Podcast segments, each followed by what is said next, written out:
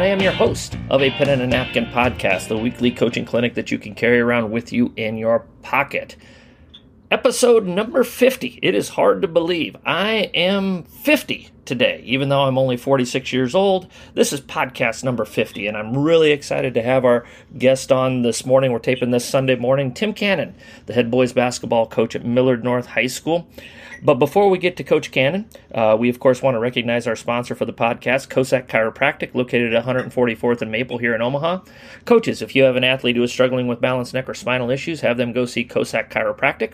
You can check out their practice at kosakchiro.com, K O S A K C H I R O.com, or give Dr. Kevin or Dr. Heidi a call at 402 964 0300. Just be sure to let them know that a pen and a napkin sent you. Follow us on Twitter at a pen and a napkin. We try to put out daily coaching tidbits on the Twitter site, so be sure to follow us there. Obviously, if you're on sound, if you're listening, you're on SoundCloud or iTunes. So like, rate, and review. Give us five stars. We just want to help coaches hone their craft. And of course, if you have any questions, comments, suggestions, or ideas, have them. Uh, please email me a pen and a napkin at gmail.com. Coach Cannon, how are you on this fine? Finally cooled off a little bit Sunday morning. Oh, doing great, Marty. Thank you. Uh, really beautiful day, and uh, I agree with you. We've had a lot of hot ones, so it's nice to be a little cooler. We uh, we we did a, a, fire pit out in our driveway last night. Um, myself, my wife, and our and our two kids still living at home, and it was just a beautiful evening. Uh, just hung out, no technology, no. It was just us for like an hour, just just hanging out, and you know, finally didn't feel like the Sahara Desert for once here over the last couple of weeks, so we could just kind of relax in that situation. So it's it finally doesn't it's finally not as hot. So what do we do? We build a fire to keep ourselves warm. So.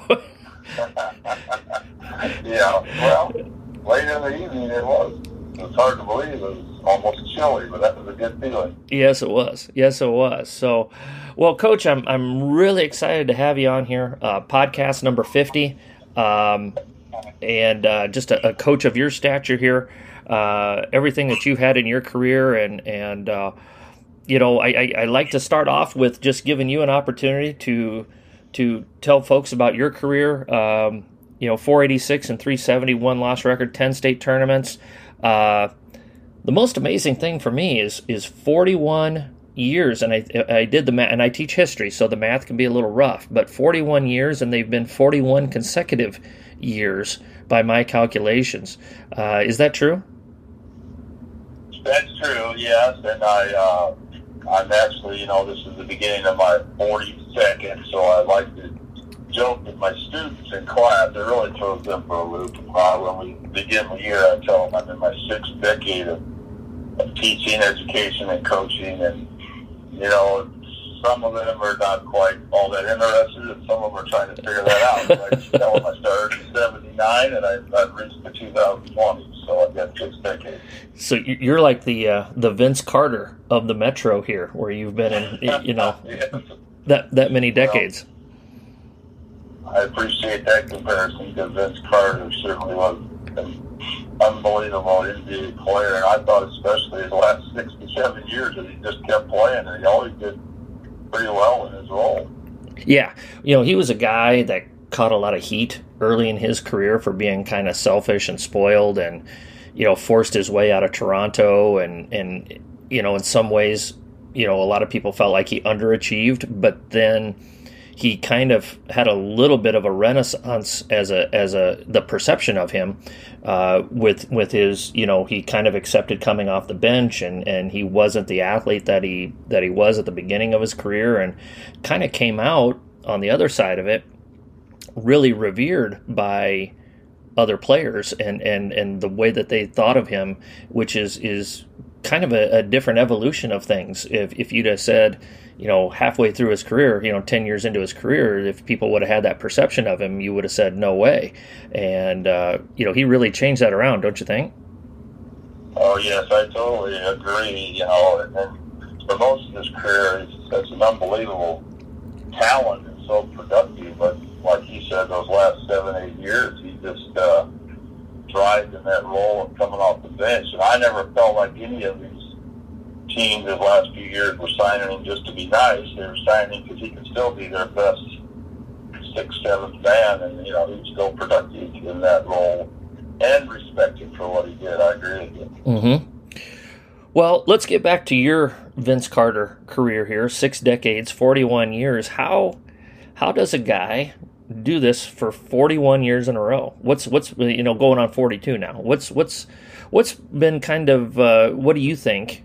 And and you're allowed to pat yourself on the back here a little bit. But what have been some of the keys to your longevity in your career? Well, I always enjoy uh, just talking to students and you know trying to have some type of influence and some things they can achieve as a teacher and as a coach. And I don't think that part will ever leave me. You know, I have grandchildren, and uh, I just really enjoy talking to even really young kids when I go watch my young grandson and granddaughter play their sports and talk to their friends and have them come to our camps and so like one thing keeps me going a lot. is I just really enjoy the, the kids, and I they're in high school, so I like to call them young men and young women. And then uh, you know, in the classroom, that's a big part of enjoying teaching world history and government, the subject matter, but also just the students and seeing how they're developing. You know, I teach seniors mostly in government. It's really enjoyable kind of see where they're going as they head to college, and then just the other side of it, I'll, I'll never have any problem at all.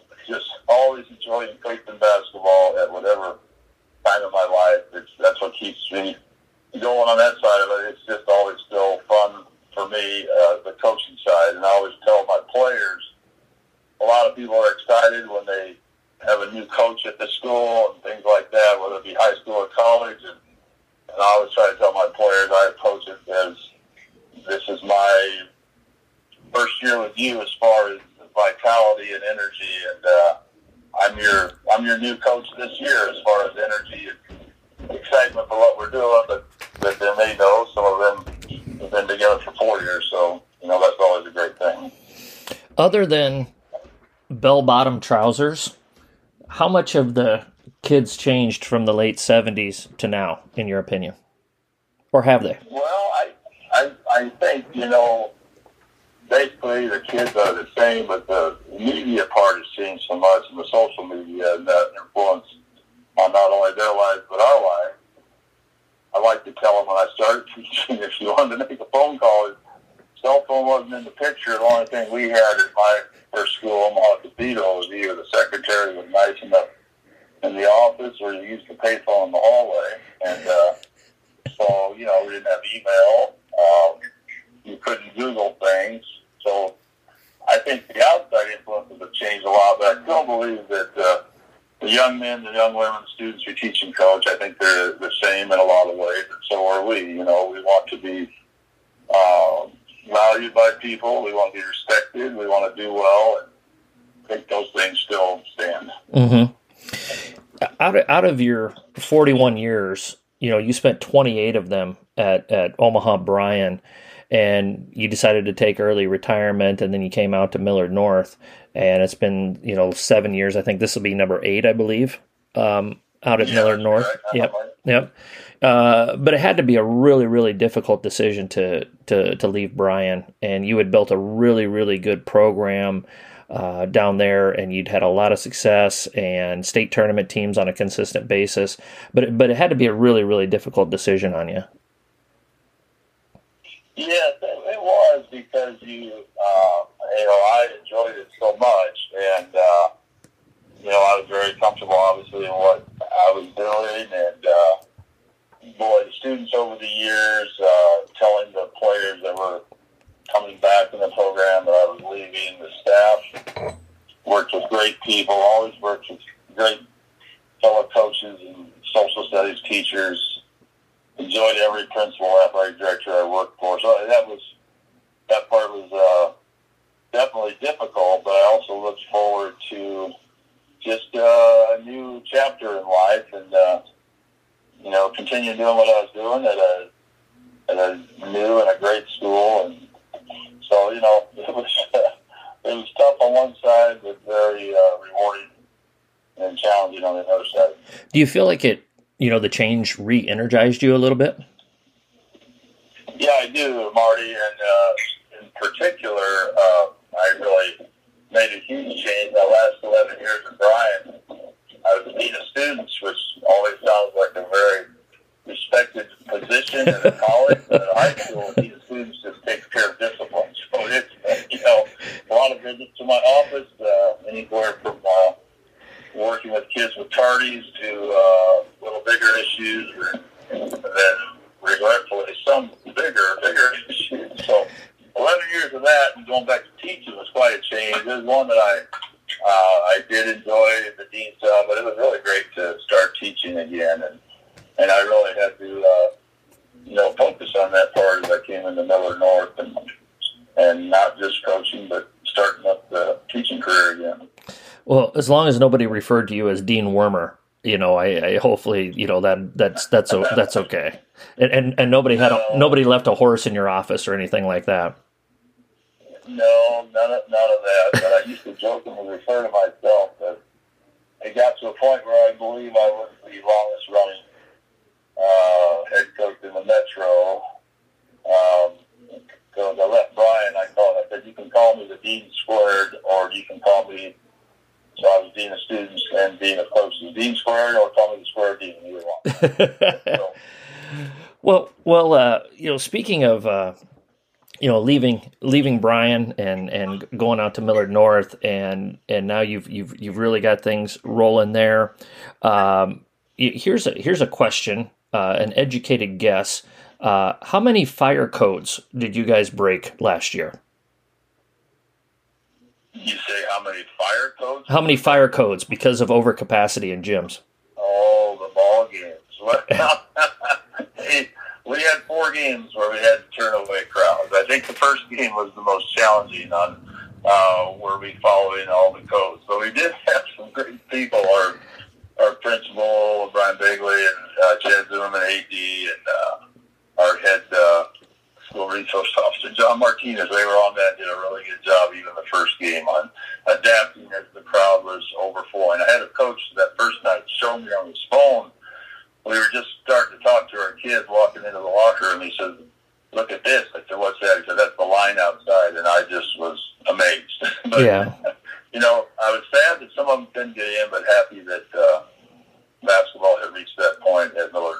That was a lot of fun. Yeah, well, it's a it's a great problem to have.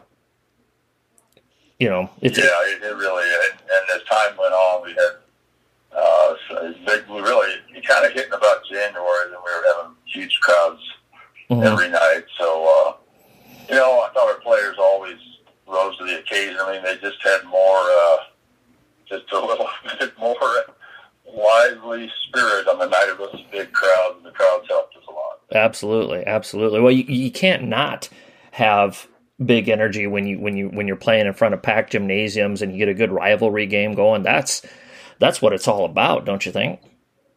Oh, it is. You know, and we had the very last game of the year with Central. That was just an amazing crowd, and that game uh, went into overtime. We actually lost in overtime, but what an amazing crowd! A great ball game against a great team from Central, and I thought it helped us. You know, they like to win them all, but I, I thought it helped us going into district. We played two great games in district, and it helped us you know, going to the state tournament and those ball games. So it was still a plus. Mm-hmm. Well, speaking of the state tournament, and I and I don't want to bring up too many ghosts here, but I, I had Coach Woodard on the pod a few months ago, and, and we kind of talked about the one perspective of the state championship game from last year, where where they made the the great comeback, and obviously, if somebody's making a great comeback, somebody's on the other side of that, and and unfortunately, it was it was you that game, and and uh, you know, it was it was a tough way to to end your season. It was a tough way to to lose a state championship. But how how have your kids uh, responded to that? Have they come out in the in the spring and the summer? And again, with COVID, your your probably your your ability to work with them has been limited compared to what you'd normally doing. But but uh, how how is that? Uh, uh, how have your kids responded to it? How have they kind of looked at that situation? What did they learn from it? Just going through uh, just a just a tough tough way to to end your season in that regard, especially on that stage. Well, I think they've really they've come back and they've worked very hard. We didn't really get to see anybody together till June first, but you know when you look at things in retrospect, being able to work with your team as early as June first was actually pretty good. Pretty good, yeah. weeks, we, yeah, we couldn't even touch a ball. It was just lifting and conditioning. It's tough to condition uh, in the early part of June when you can't see to the end of your nose when you're playing games. But I was, I remember being very impressed with uh, the way the guys worked just on the conditioning part, which is, you know, it's basically work. It's not a lot of fun, and uh, you know, I was encouraged by that. But we had a, I thought we had a really pretty good summer, really a darn good summer for what we could do. Um, and you know, it, it turned into later. Well, we had for about ten days you could touch the ball, but you couldn't really pass it to anybody. And that's what everybody had across the state. So the individual workouts were good, and eventually we got to play. Yeah. We probably played about 15 games, Marty. We usually play 30 to 35, but but uh, that went well. Then our guys have been playing uh, a lot of AAU. One one thing that I've been very happy. I have felt that they're motivated by um, our state championship. You know, near miss of uh, of almost winning the state championship. But I've had a few people who know the kids really, really well. Some of them are former students, uh, I mean fellow students, and they've told me they said the guys are really motivated to win it all. So we hope we all get to play. Yeah. Well, I, I you were kind of talking about those workouts and, and and with my kids, you know, when when we were able to touch a ball but we couldn't pass it, you know, I'll be like, okay, we're gonna we're gonna start this with a self pass, and after about the fifth time, they're like, we're tired of self passing it to ourselves. I I know you are, I know you are, but this is what we have to do. This is what we have to do. Yeah. So Yes, I know, and and I want to give Bellevue West, you know, a ton of credit to make a comeback like that. Is, mhm. you know, an awesome achievement. And I was really proud of our kids. Like I said, we had two great district tournament games. Uh, first game, we had an excellent game with Papillion South. Uh, it was our fourth time, and, you know, they played well, and, and we played well and pulled it out at the end. Then I saw it against Omaha South. We, second half in the semis, we just played a great game. And then, uh, you know, Bell West, we played pretty well until that last few minutes. So, you know, overall, we, we played pretty darn well at the end of the year. We just needed to, you know, finish that game up there. Yeah, yeah. I just needed just needed four more minutes, you know, and and Yeah. uh, you, you you are right that you know the the Bell West kids hit a two or three really big shots, some tough shots, and they they made a lot of really big plays as as this was unfolding, you know, and and you you have to give them credit as well for making those those tough plays uh, down the stretch at both ends of the floor, you know. So Yeah, yes, definitely. Yeah. Definitely. Well, coach, you're in a you're in a unique situation. You are uh, coaching a, a player that has received a lot of uh, attention, uh, especially in a state like Nebraska, who doesn't have a, a lot of uh, big time Division One uh, re- recruits in, in the sense of where uh, the blue bloods are, are, are flying into Eppley to make some home visits here. Uh, but you you have a kid in Hunter Sallis who uh, announced his I believe it was top twelve the other day, and, and there's you know North Carolina and KU and and some big time folks on there. Uh, you know, probably in in my memory, definitely the most highly recruited kid in the state uh, since I've lived here, and we're on year 19. Probably the only thing I would compare to would maybe be like a Mike Gesell when he was up at South Sioux City, and the the attention that he received uh, from a lot of different schools. Uh, but but Hunter's even at a, another level. You know, anywhere from you know 10 to 20 uh, in the recruiting rankings and things like that. Uh, but what is what has this experience been like for you to to have a kid who is is being recruited by you know everybody in the country pretty much uh, that is worth their salt uh, from Gonzaga all the way to Kentucky. Uh, he's got scholarship offers and and he's considering all of this stuff. W- what has that been like for you? Well, uh, Marty, it's really been very enjoyable. And, you know, as things got started, it was as early as uh, Hunter going into his sophomore year. And uh, at that time, uh, Max Murrell was being recruited also. But Max's offers, big offers came later. So mm-hmm. everything got busier um, as we went into Hunter's junior year, and I was always uh, just uh, apprehensive of you know how busy this would get and how it would affect you know maybe Hunter or Max or other players that have been recruited, myself or coaches, but you know everybody's I think done really well in enjoying the experience, and I've enjoyed it, and uh, it helps a lot that Hunter's just a great great young man and. Uh, his parents, uh, Jessica and Travis, are wonderful people who, who at this time and have parented him so well his whole life. So mm-hmm. that makes it a lot more enjoyable and fun. Sometimes I sit down with the coaches with Hunter and his parents. Um, sometimes we're just in the gym watching. Sometimes we're watching games, but it's it's all been enjoyable. And I do want to say we had a record number last year. I started keeping count on September 6th was the first day, and that was the first year the NCAA Division One changed that rule that coaches could come on campus, and I think they really wanted to see more involvement of college coaches with the high school yep. program and, yep. And see, see the player at his campus and talk to the coaches. Well, we had from September 6th until March, we had 65 Division One visits in the building. So it was really incredible. Did you, did you even get a chance to teach world history and government during that time? oh yeah, we made sure everything was always done. It was a visit where they really were going to sit down and talk for a while. We'd all meet in my classroom like 7 a.m. And others were, you know, some coaches came to an open gym in the fall. Some came to regular season practices and then and then the ball games. Mm-hmm. We always joked at a regular season practice. Our coaches, we'd get the coaches was after practice and we'd say, never fails. When there's a coach here, practice always is a lot more intense. well, n- not not only because of, of Hunter, but you've got a, at least three other kids that are probably going to be Division One players here along the way, uh, with uh, Jaden Thomas and Saint, or I'm sorry, Jaden Johnson, Saint Thomas, and and Jasen Green.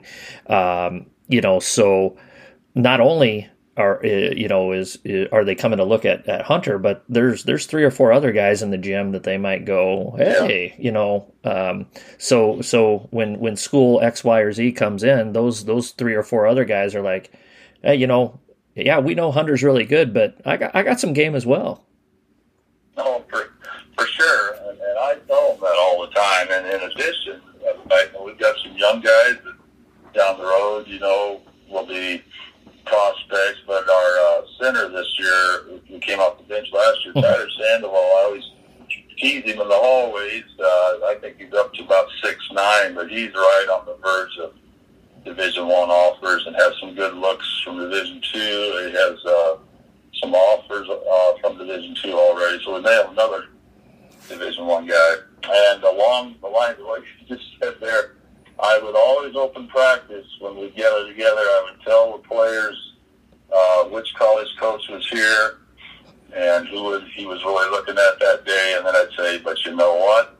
That coach knows a lot of other coaches, and if you don't fit their program, he might recommend you to, to someone else. Uh, Nate, Nate Oats is the coach at Alabama. Mm-hmm. And within within ten minutes of being in the gym at an open gym in the fall, he asked me about three to four different players, and his comment was, "Well, I think that guy's Division One. I. I think he's Division One." that was pretty interesting. What are what are some things that you know through these conversations, and I'm sure you've gone through uh, a, a, lot of different conversations with a lot of these these uh, high level coaches. What are some things that you've learned from these high level coaches that you've maybe brought into your own repertoire and, and has helped you become a better coach for your team? Well, just their excellent communication with our player. You know, and last year usually it was Hunter, but early in the year before Max decided, some of them were visits with Max, and the way they communicated with and we're so respectful of our player and treated him as a young man. And you know, I've always tried to do that, but uh, just seeing that again, you know, motivated me more on how you treat people and how you treat our players. Um, and just a different angle. I was so impressed with uh, so many of them in the uh, presentation they gave about the academics of their school. Some of the coaches had PowerPoints to show us about you know, take you on a tour of the school and, and different programs, and uh, just the emphasis on we care about you as a as a person and as a student, and, and not just as a player. And you know, obviously, I've tried to do that, but it was great to see that from from the college side. And I've always I've told everybody I've never talked to one coach in all this time that wasn't anything but a very uh, courteous, respectful, and humble person. So that kind of helped me learn a lot too. I mean, obviously you like to lead your life that way, but it's great when you see it in guys uh, of that stature. You know, that was really good. A, a of genuine people.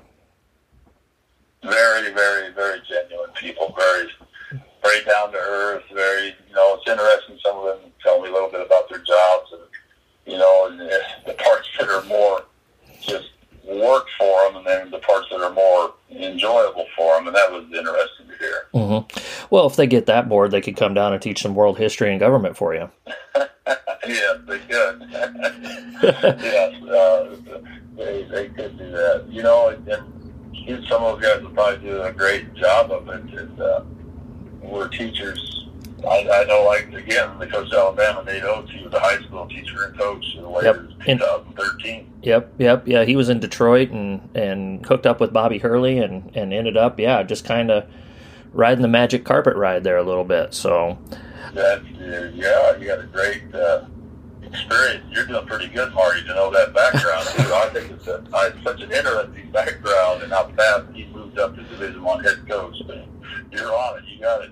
Well, uh, th- that's because I, I spend all of my time teaching American history, and I, I would never uh, divulge while the kids are watching a, a, video or working on something to do looking up basketball nerd trivia like that at any point, Coach. I would I would never do that. I would never do that we would be good at quizzing them on the names of uh, professional basketball teams and where those names came from because there's in the annals of American history those are some interesting names like the Philadelphia 76ers. Mm-hmm. Well, I, I teach a class called uh, Sports in American History and uh, basically how American history has affected American sport and how American sports have affected American history. So, as you know, I mean, just this this last few days, you know, is is right up the wheelhouse of of that class where uh, you know where we had the NBA uh, walkout protest, whatever term you would like to call it, um, this week over uh, the social issues and the and the civil rights issues that uh, have been going on with our country. Um, and and those those events in sport affect American history, but American history and the issues that are going on on the streets of America have affected American sport there.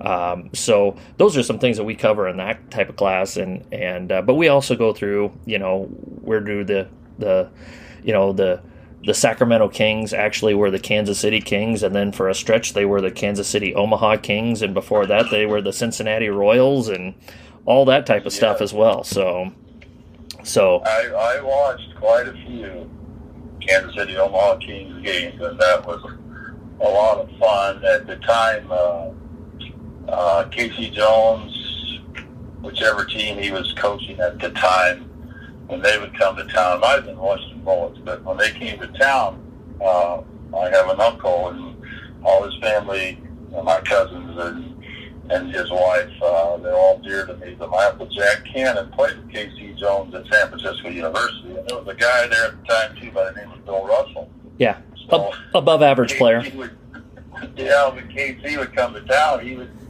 he would come out to my uncle's house, and then my uncle also had a, uh, I'll call it a nice name, a restaurant and grill with a bar. It was called Cannon's Bar, and mm-hmm. they were kind of a modern or a, not an, an older version of a modern day sports bar. Mm-hmm. He would come into his uh, restaurant bar there with him and just shoot some stories. And so my wife and I actually went to a game that KC coached with the Celtics, uh, we sat about 12 rows behind the bench for the final round of the 86 playoffs versus the Houston Rockets.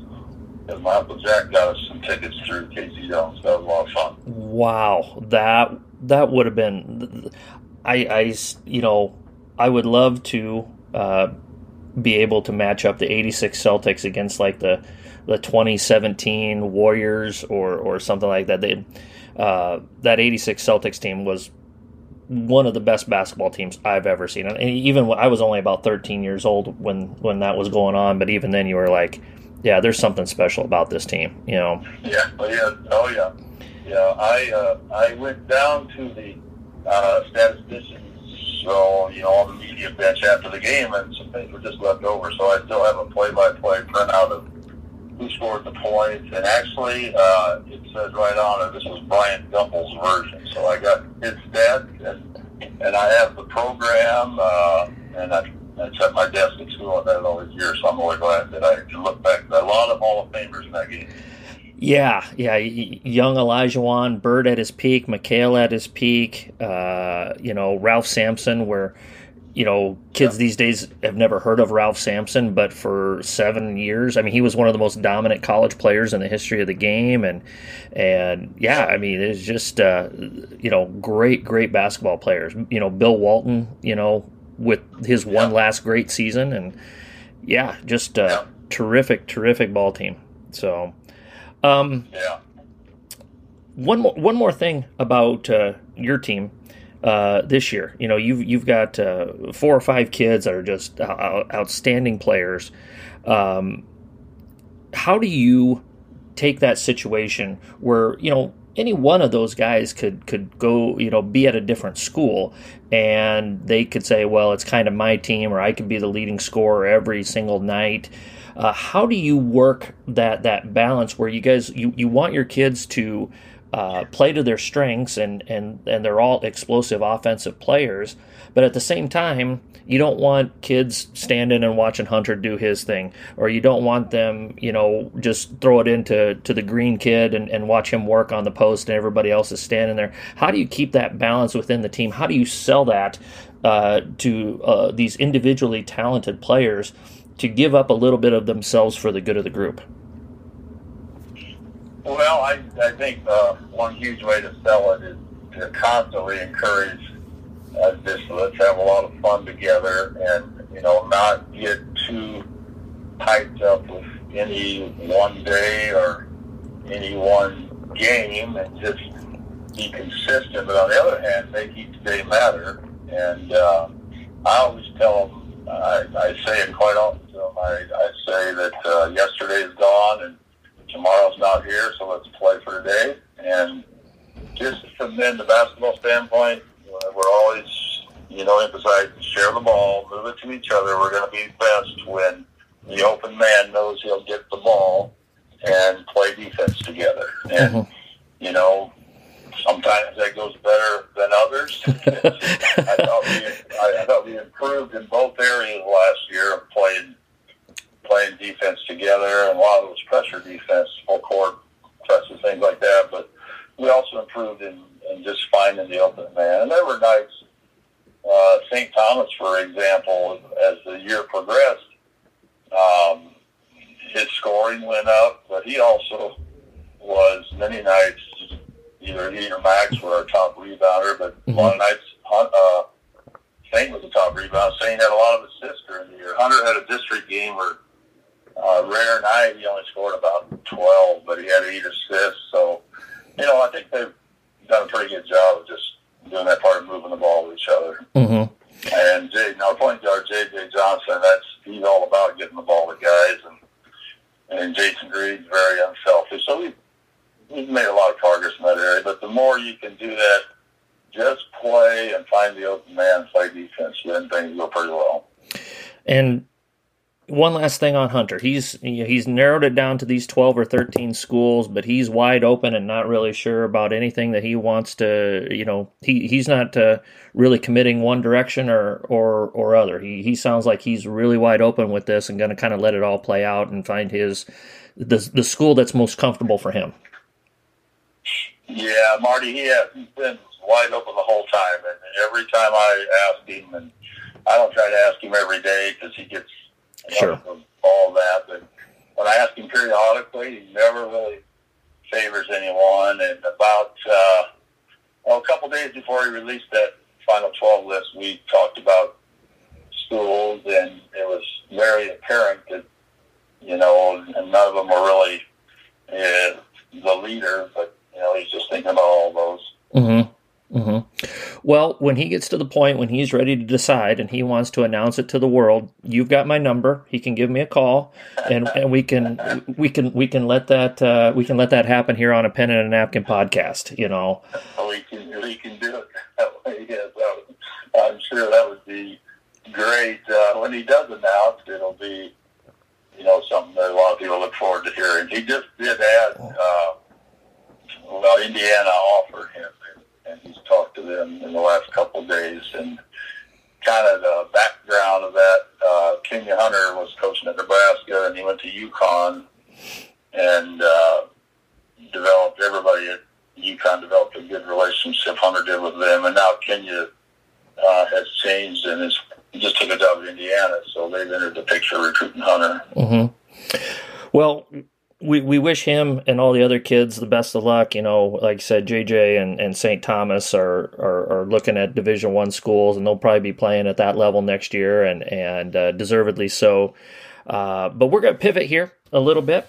Uh, we're going to have our Don Meyer quote of the day, and uh, you know, Coach, if if you would like to comment on this after I roll it out here, feel free to do so. Uh, but from the goat, Don Meyer, here is our Don Meyer quote of the day. And I think, coach, after coaching for 41, 42 years, you can appreciate this quote. Um, Don Meyer quote of the day is I tell everyone that I have 25,000 assistants. If I want to know how to do my job better, all I have to do is go to the grocery store. well, that's a great one. well, and Coach Don Meyer, 11 years ago, my dad taught and coached at uh, numerous small towns in Iowa. And uh, in the early days, he was the head coach of everything boys and girls basketball, baseball, softball. Mm-hmm. The schools were, they were too little to have football. They eventually moved to Lewis Central, and Dave Meyer was at Lewis Central. And uh, he was the brother of Don Meyer. So way back then, had a little connection that way. And uh, that certainly is a great quote. You can get lots of ideas and lots of thoughts from anyone on what should be going on on that basketball yeah, well, and I think that's true for for everybody. We uh, funny funny story, and uh, you know. Our, our, our, football team at Scott has been very successful, and, but this was early in, in Coach Turman's run, and and I hope Matt. I, I, think we're we're. I think the statute of limitations is, is long enough away uh, from this. Uh, but uh, they kind of struggled for a couple of games, and and and one of the one of the teachers came up to Matt and the and Matt and I were talking in the hallway, and and uh, one of the teachers came up. We started talking about the game, and he's like, teacher said, Matt, you, you just got to take the ball and just just run it right at him. And Matt kind of looked at him like, well, I hadn't really thought about that, you know, type of a thing. and, uh, you know, if, if it, you know, uh, one of our other assistants uh, for for Coach Turman um, for the football program, uh, he he made a great point one time, and this is always kind of something that that stuck with me. He said, "You know, the other guy's trying to win too, and yeah. you know, you, you when you're looking at it just from your perspective, you're you're going." well, gosh, why don't we do this? Or whether it's a parent perspective or a booster perspective, well, we should just do this and it would just make it easier. Well, know, the other guy's trying to do some things too. That's they're trying to win the game as well. And it's if it were that simple, you know, we'd we'd take care of everyone very easily. Well, that's that, that's a great great point because they're doing everything on the other side also. Some nights you miss a game, you know, something is important, but maybe as simple too as free throws. And I've heard, you know, people make comments about guys shoot free throws better. Coaches, including myself, would jokingly say, "Oh no, we don't work on free throws. You know, we just let that go." But that's that's not the truth. I think everybody's working on free throws. Yeah, exactly, exactly. Um, well, Coach, let's get into to some of your philosophies and uh, talk about three or four things here. Um, something that I wanted to talk about with you that you were willing to talk about, and we haven't talked about it here for a while. And I I know your program at Millard North does a really nice job with this. Uh, pressure full court defense and what you guys do and, and how you teach it. Uh, obviously you have a lot of great athletes that that make that pressure look really good as well but there's got to be a system there's got to be a philosophy behind it so at, at this point i just kind of try to turn it over to to my to the folks that i'm talking to and, and kind of let you riff a little bit here uh, so talk about your your pressure defensive philosophy what you guys try to do what you have done in the past uh, how you implement it uh, you just you just kind of go and and i might uh, pop in with a couple questions here as we go through it Okay, Marty. Well, I'll start with uh, last year. We really emphasized full court pressure just as much as we possibly could, and we we were able really to score a lot off of off of the full court pressure. And what we did last year, probably more than anything else, was basically a full court one two one one press, and it, it evolved out of uh, at Millard North, and then before that at Bryan. We ran a lot of one, two, two, really start with just a regular protect the basket one, two, two match up more zone. Mm-hmm. But then we moved into uh, one, two, two half court trap. The key trap is across right across half court with the point and the up wing on that side, and the opposite wing covers the middle. Then we moved that into a three quarter court one, two, two. We really ran that a lot at Bryan, and then uh, my early years in North. But then last year we just we, we evolved more. Even the last two years, just making a one-two, one-one full court press. So we, we usually have Jasen Green up front for us now, and, Jasen is so he's just athletic, long, powerful, mm-hmm. really strong hands. If he gets his hands on the ball, in that area, it's probably going to turn into a dunk. So the one two one one and and last year personnel wise, St. Thomas played the middle a lot. He did a really good job there of anticipating things. So mm-hmm. one two two became more of the one two one one, really up on the ball on the inbounder, trap the first pass and offside wing cover the middle. I mean, we got a lot of that. So that's kind of where we were at lately with our pressure. Sometimes we change it to a, uh, a two-one-two, and it's easily done. You take your man is up on the ball, ball um, the full court press, just put him in the middle, mm-hmm. and have him become the trapper with one of those up guards they trap down the wing. So we do some of that also. And we played some man-to-man, just man-to-man pressure, um, some run and jump stuff. Somewhere, somehow, Tom Davis is smiling with a ear to ear, hearing you're going with the one two one one diamond press. Uh, growing up in Iowa, that's what I that's that was the bread and uh, bread and butter uh, for for my formative years of basketball was the was the the Tom Davis diamond press there. So, um, what are some what are some drills that you guys run to to break that uh, press down, that attacking pressure, trapping right away? Uh, how do you work on the traps? How do you uh, have, work on kids um, anticipating and, and, shooting gaps uh, in the passing lanes and that type of thing. What are some things that you guys do to teach that? Well, probably the top thing we do is just work uh, the trap drill itself and try to get the players, say that one two one one, and top man, say Jasen Green, would end up trapping with Hunter, the first wing on that side, or could be Jaden Johnson. And as you we practice just the traps themselves, get guys in different lines. And we emphasize the trap, the two players get your one foot of one touching one foot of the other, so the dribbler cannot split the gap there. And then we emphasize, you know, the trap really comes as they kill their dribble. So get up as big and as tall and your hands up as high as you can and, and yell and scream and breathe fire on them. Mm-hmm. so make them make them panic. And uh, that's probably the biggest drill. And then as we work that drill, we can have a different coach on an opposite side working a drill where the opposite wing comes to cover middle and then practices really shooting the gap towards the basket to steal that pass. That's where you'll get a chance for a good layup. Then we have to work the backside guys. One of them usually covers, or the back end guys, one of them usually covers the ball side. Uh, down the sideline and one covers the basket. Mm-hmm. Okay. Um, what do you do? What do you guys do in your in your man to man full court? Are, are you are you full denying that? Are you letting them have it in and just working the ball up the floor? What's what's kind of the thought process there? And and when do you when are you looking to throw that change up at teams?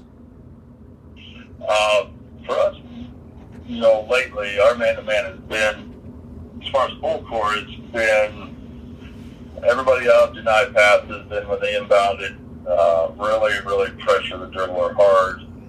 And if you see the dribbler excuse me, turn his back or give you a chance to double team as he turns his back and now comes and dribbles at you.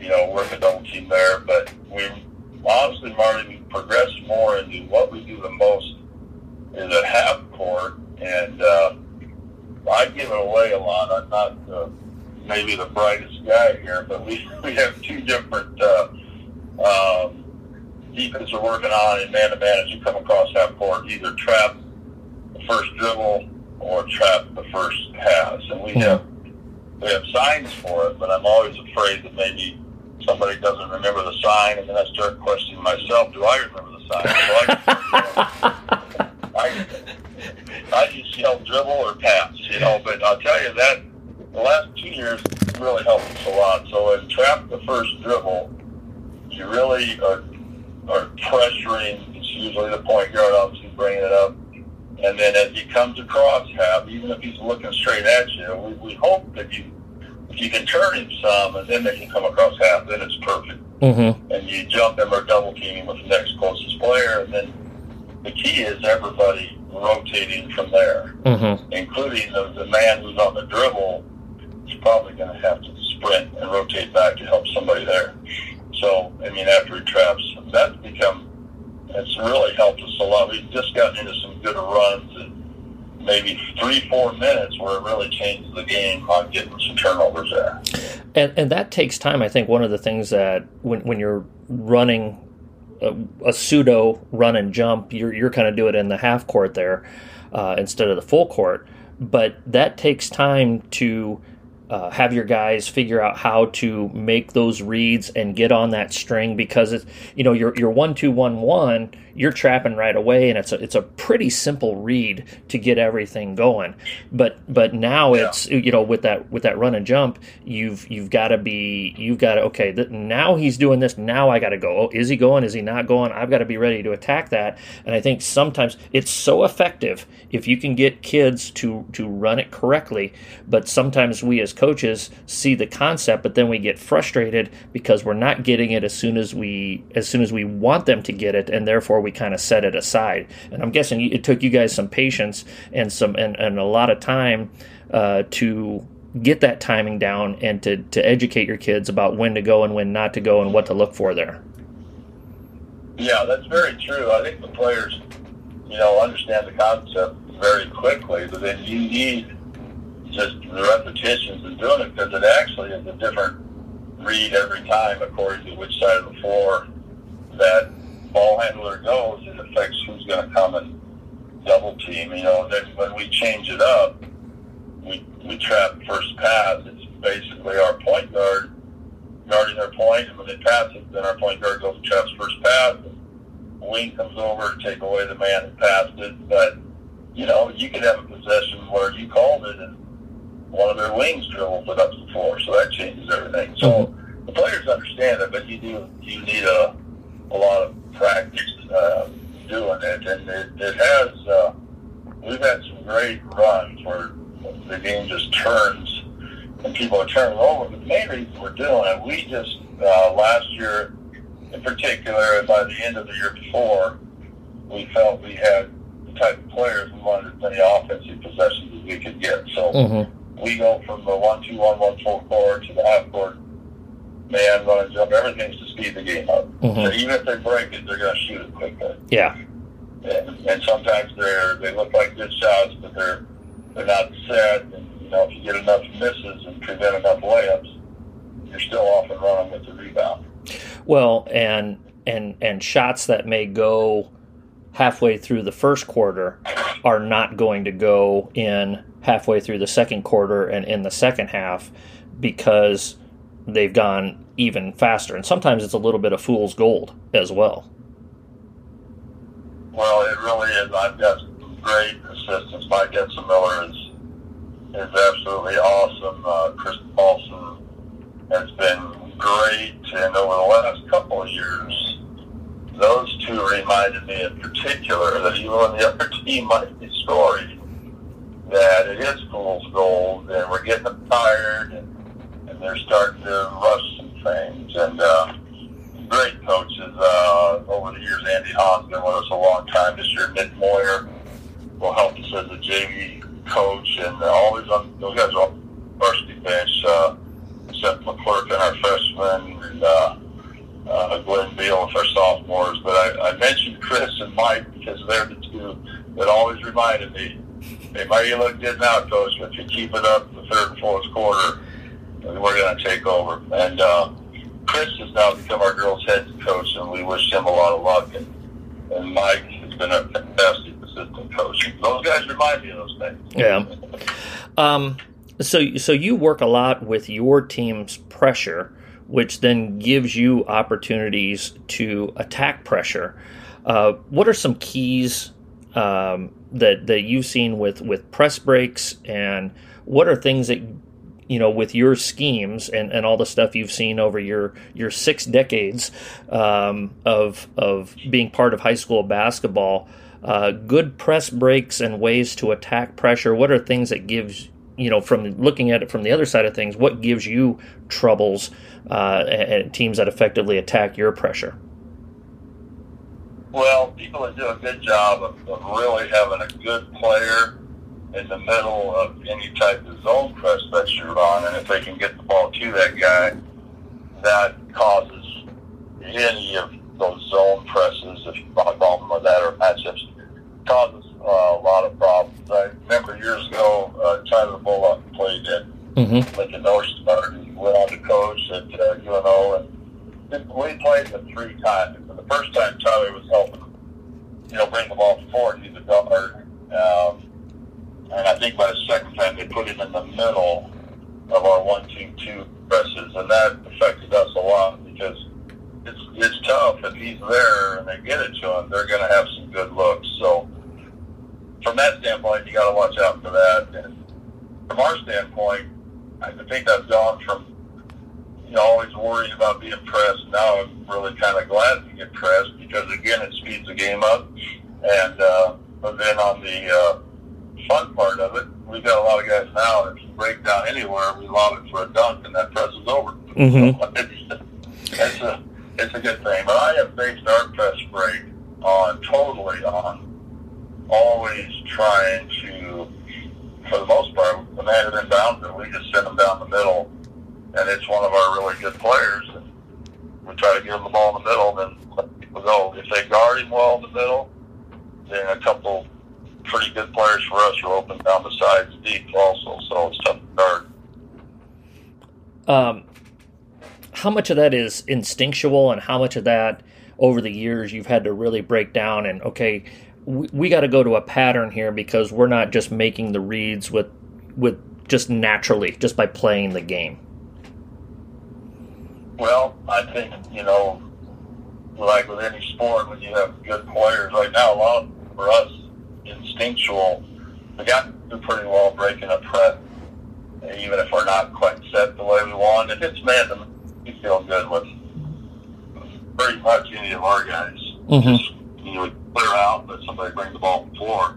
But in zone presses, we always emphasize get get somebody in the middle, and you know we have a little bit of trouble if nobody really gets into the middle, but generally we do. We get a lot of layups out of inbounded, reverse it, hit the middle guy, and then he's going, and he's got two guys deep on the way we're set up. It's really ends up being a two-on-two. And uh, last year, uh, Max got a lot of those dunks on the far end of the press break. And Jasen Green some just because getting the ball in the middle and they stuck up, and then we throw it to them. Yep, yep. You guys have, have done a really good job of building up your, your youth organization out at Millard North. Um, you kind of uh, you got a whole website dedicated to it, MustangYouthBasketball.org. Uh, what are what are some things that you guys feel like? What are some things that you feel like your program has done well to develop players uh, to to complement your program to come in and be difference makers, so forth and so on. Uh, and, and, how have you structured things to, to make that happen? Well, uh, thanks for asking that, Marty. That's been a really great development for Millard North basketball. And I just say in the early years, uh, we had our own coaches running our youth program, and uh, Derek Spooner, who's now the head coach of Mount Michael, was not only on our coaching staff, former Millard North player, and he actually ran the program uh, a couple of years there. Then Mike Etzmiller, my current assistant, took over. And then, you know, the program was growing, and uh, with that, we grew with just the great coaches we've had uh, at every grade level, people helping us. I felt at the beginning I wanted to, to find all the coaches myself and, you know, learned you can't do that. So, um, some great guys right now. Tom Mazaraga runs our junior Mustang program, and Kyron O'Brien uh, is fortunate with him. Those guys have now developed the program and found many coaches to help us at grade levels now a lot younger than we used to be, and we're mm-hmm. up to 17 teams, so it's really been a great uh, growth and improvement of the program. And one thing that, that Tom makes sure we have too is besides all the teams, we have uh, some clinics in, at night in the mid to late spring and a little bit in the fall. It, in the normal years, it didn't go that way this year with COVID, but uh, that's been a big help having clinics with the players that, you know, a lot of them are in that program, but the clinics are open to anybody that wants to come also. Mm-hmm. What, uh, what's what's the structure of your of your teams in the sense of you know how many times are you able to get your kids into the gym a, a week on average?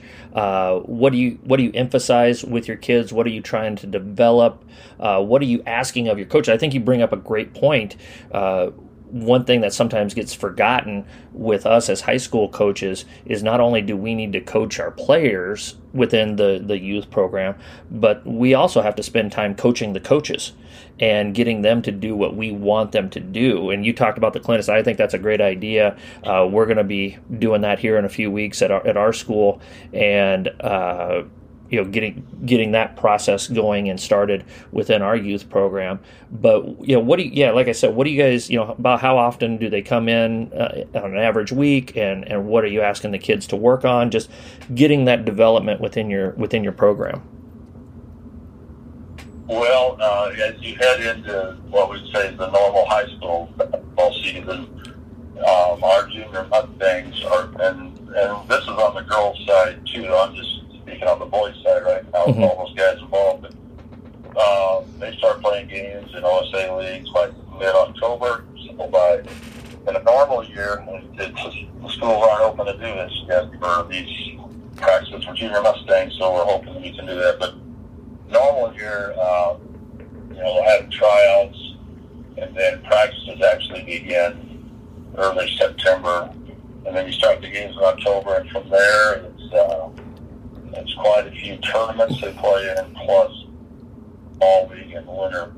Uh, so it, it's a lot of ball games and probably one to two nights a week of practice. And mm-hmm. we've been we're grateful that many schools have helped us, and we've been at our own middle schools in the Millard Public Schools program and uh, some different gyms have been able able to use. You know. mm-hmm. So that's been what what are you having your coaches emphasize? Your youth coaches, what what are they working on? Is it is it a bunch of your quote unquote system, or is it pretty much just strictly all fundamentals, and then we'll we'll teach them the the X's and O's later on down the line? How to? Yeah, I, I think there's a lot of different ways to skin the cat. What's your guys' philosophy uh, there at Millard North?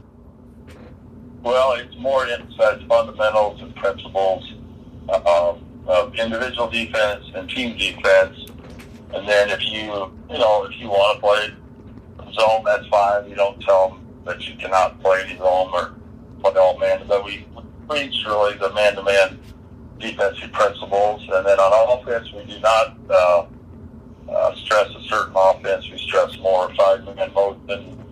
And then just fundamentals again of moving your body and moving the ball and making maybe add a post and have four man motion. But I know over the years it's it's tough. Coaches, you know, they want to do what we're doing at the school, but I always feel like, honestly, offensively, we may be doing something one year that we didn't do the year before. So it's better to, you know, we run a lot of motion principles, but just stay with that. Mm-hmm. And then, like you said, the coaches, uh, teaching the coaches, Tom Lazarga does a really good job of working with his coaches, and then uh, a couple, yeah, one or two nights a year, we have our high school coaches talk to the junior Mustang coaches, and then maybe even go through a practice night with the players, and you know something else we do. Mm-hmm. Mm-hmm. Uh, how much how much hands-on stuff do you have to do with it, or do you just kind of let your you let your guys roll?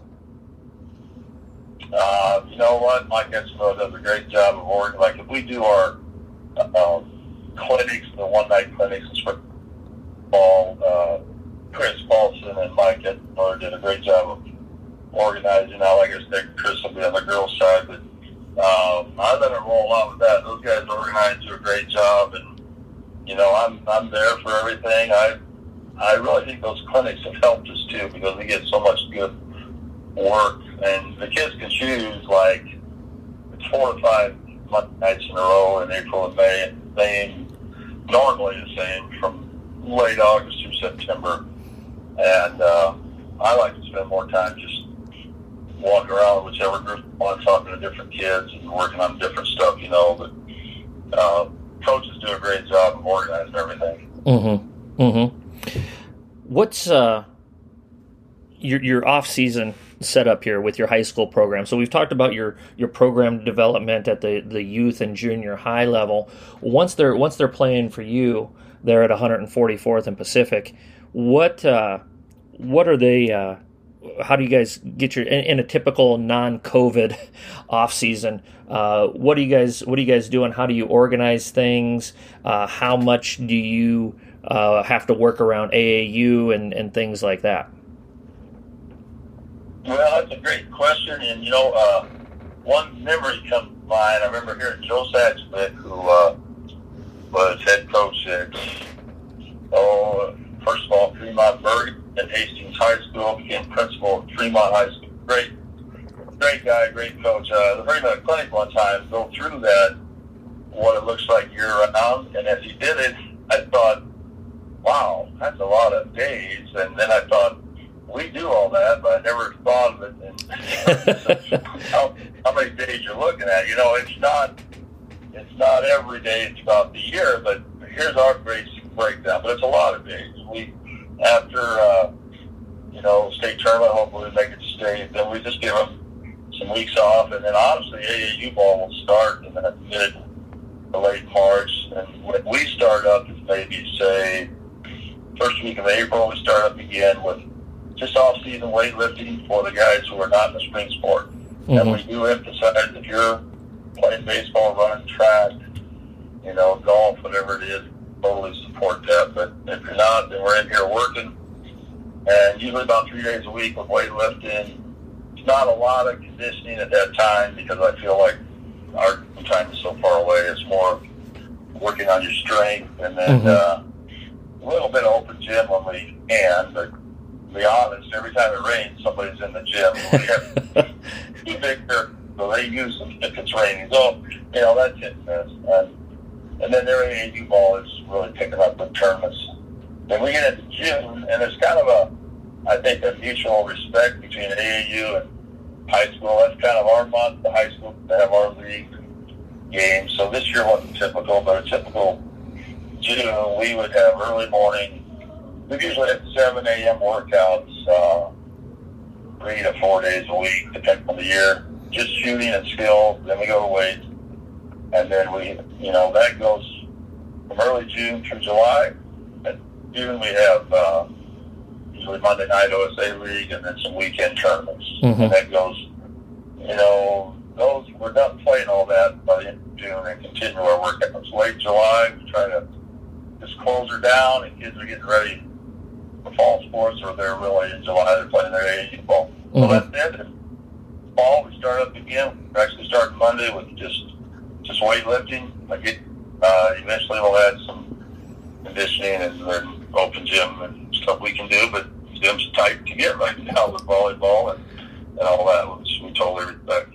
Yeah, yeah, and then you you begin the slow build so that you're you're ready to hit the floor running around November fifteenth every every winter. So. Yeah, yeah, and a different thing this year, Marty. AAU ball is I think September is going to be uh, playing some weekend tournament for at least some of the guys. So mm-hmm. yeah, it's a little little different that way. Yeah, that's it's it's a unique balancing act that we're heading into. Uh, it, it's so different because most of the time in July there's there's no school sports to compete with for, for AAU, and the kids can go out and and and run the circuit uh, at whatever level they're at, whether they're somebody like Hunter or like most kids that are being recruited, they're going to be NAIA schools, maybe you know junior colleges, that type of thing. Uh, but now you know these kids still want to be seen, but if they're if they're also a football player, and, and in your situation at Millard North, let's say Fred is depending on a kid to play football, but and, and the kid likes to play football, but he loves basketball, and he and he, and he doesn't have maybe the the uh, offers that he may want at this point. How do you balance that out here coming up here over the next couple of months? That's that's going to be a, a, tough situation for a lot of schools to deal with. Yeah, yeah, that is. It's a it's, it's a whole different situation with all that going on. Sure, it sure is. Mm-hmm. Coach, this has been a, a privilege and a and a pleasure. I, I, hope you've enjoyed being on the pod. A lot of lot of terrific stuff that we covered here this morning. I appreciate your time. I know you've been crazy busy handling phone calls and and uh, all of this stuff. So I, I, really appreciate your time coming on the podcast this morning. Well, Marty, thank you. It's a pleasure, and uh, you do a great great job here in your podcast for fun to listen to. So continue good luck there. And I think it's well appreciated by basketball community. Yeah. Well, and and and, and I kind of did want to end on this note. You know, I kind of made a joke at the beginning here with the with the fifty thing. Um, you know, it, it, has been really crazy, and I'm and I'm really you know kind of hit two milestones here with this in the last uh, week to ten days. Um, you know, 500 Twitter follows and and uh, you know 50 podcasts 50 interview podcasts. Um, you know i set a modest goal that if i did this for a year could i could i average one twitter follow a year and help some people out? So you know 365 was kind of the if i if i kept this going for a full year uh, that was that was the the goal. Um, and uh, and uh, you know everything is kind of taken off. And i know 500 twitter followers is nothing for a kardashian or or something like that you know. But uh, for for a history teacher uh, and a girls basketball coach i, I hope i've uh, through through the podcast through the twitter postings uh, through the roundtables and, and all the things that i've tried to throw out there i just hope i've been able to to help a lot of people um, and to, to give opportunities for people to hear from somebody like you and all the other great coaches that I've talked to to to help other people out as well. So um, you know, it's it's just been it's just it's been really really awesome, and and it would not it would not I, I've gotten a lot of credit, but it's not me. It's having great conversations with people like you that have helped other coaches out and helped make them better. And I'm just been kind of the middleman to, to bring this out here. And so uh, these great conversations are going to help coaches get better at what they do. And and I you know I just can't thank enough for for people like you for making this possible and hopefully helping a lot of people around out um, oh, in Nebraska in the Midwest. You know, even around the world. I mean, I've had listeners in in Canada, in in England, in the Far East, in Vietnam. I mean, it's it's just been it's been really really crazy, and uh, I really, uh, in all honesty, if you want to thank me, you really need to thank my wife because she's the one that actually came up with the idea and pushed me into it. And uh, so, thank Carla Plum instead of thanking Marty Plum if, if you've enjoyed all of these. So, um, well, that, that's a great thing because I think we should as coaches, we should thank our wives for many things that they do. Not only like in this example for you, but for our players and and uh, and help us as and what we want to do to coach too. And, and I'm totally with you also. Being grateful to others uh, for what they've done and trying to help some. I, I named all my coaches uh, there, and I do want to mention we also have a coach named Ted Young coming on board, and I know I think of that because I know he's just you know just kind of starting a lot of things, and we're glad to have him. You can learn, and on the other end, I think people like Fred Petito. I started with Coach Petito at uh, Cathedral, and he had you know, his football staff in our early years. I learned so much there, and a good friend of mine named Rick Wall lives in South Dakota. I coached a year of baseball. I learned from him. I learned from Mike McCarthy, who I helped my first year at Cathedral. So it's all kind of a cyclical process. We help some, and others have helped us along the way. So it's a great, great thing in basketball. Absolutely, one one thousand percent. Uh, well, Coach, yes. uh, I want to thank you for your time this morning. Um, uh, just need to wrap a couple things up here. If you could hold the line, I'd appreciate that. Or, uh, but uh, as we sign off here, um, again, thank Coach Tim Cannon, head boys basketball coach at, at Millard North High School here in Omaha. Uh, we also want to thank our sponsor, COSAC Chiropractic. Uh, if you're any if you're in need of any chiropractic services, don't hesitate to call Dr. Kevin or Dr. Heidi at 402-964-0300. Again, follow us on Twitter a pen and a napkin. Uh, you can follow Millard North uh, boys basketball here at MNHS underscore basketball. And there's a lot of good stuff up there. Uh, download and re- review the pod. Yeah, you're listening on iTunes or SoundCloud. So um, uh, give us five stars. Again, we just want to help coaches get better. And of course, if you have any questions, comments, suggestions, or ideas, email me at a pen and a napkin at gmail.com. My name is Marty Plum. This has been Tim Cannon. Coaches, let us pray for peace. Let us stay safe. And let's be sure to hone our craft one day at a time.